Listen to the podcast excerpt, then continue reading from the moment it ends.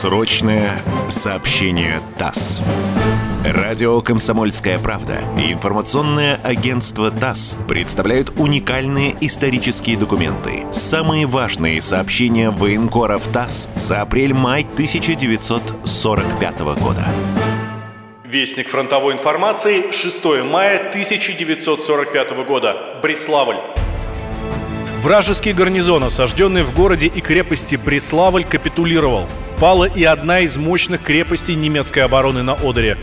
В этой корреспонденции я хочу рассказать, как сдался один из сильнейших вражеских гарнизонов. Немецкая группа войск, защищавшая Бреславль, была захлестнута нашей стальной петлей.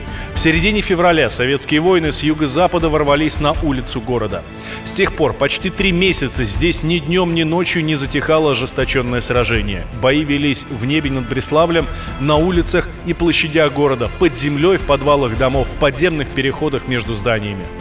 Бреславль с его крупным железнодорожным узлом, переплетением шоссейных магистралей, первоклассным речным портом и многочисленными предприятиями промышленности является важнейшим жизненным центром Германии, расположенным на реке Одер.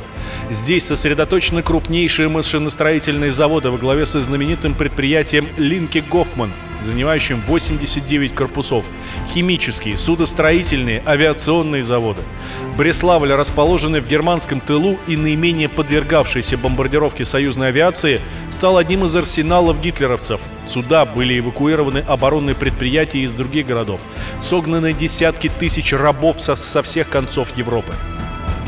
Город-крепость был начинен крупнейшими складами вооружения, боеприпасов, продовольствия, был подготовлен к длительной обороне. Задолго до того, как советские части прорвались к городу, немецкое командование провело большие работы по укреплению Бреславля. Эти укрепления основывались на старинной крепости с высокими и толстыми каменными стенами. Громадные каменные здания, растянувшиеся на целые кварталы, глубокими бетонированными подвалами были приспособленными для уличных сражений. Количество войск, захлопнутых в Бреславльском котле, не поддалось учету. Гитлеровцы непрерывно пополняли гарнизоны за счет гражданского населения. Основную часть гарнизона составляли отборные гитлеровские части. Вспоминаю, как захваченный в плен вместе с гарнизоном ДОТа в сто двадцать шесть солдат капитан Хютче на допросе рассказывал, что его доставили в Бреславль на специальном самолете из Берлина для того, чтобы командовать ротой эсэсовцев. Эсэсовцы во главе с гитлеровским гауляйтером Ганке и начальником гарнизона, комендантом крепости генералом фон Нигов установили в городе кровавый режим. В гарнизоне на каждое отделение солдат приходилось два эсэсовца. Эсэсовцы расстреливали всех, кто уклонялся от боя, от оборонительных работ. Расстреливались не только дезертиры или солдаты, пытавшиеся перейти в плен, но и их семьи. Немцы взрывали каменные дома, чтобы завалить улицы и преградить путь наступающим. Огромное количество артиллерии, минометов и пулеметов позволяло держать осажденным все подступы под сильным огнем. Несмотря на это, советские штурмовые группы прогрызли вражескую оборону. Захватили дом за домом, квартал за кварталом, улицу за улицей. Наши соединения все туже захлестывали петлю. Гитлеровцы неоднократно пытались вырваться из кольца окружения. Подгоняемые эсэсовцами, немецкие солдаты бросались в контратаки и гибли под огнем наших орудий и пулеметов.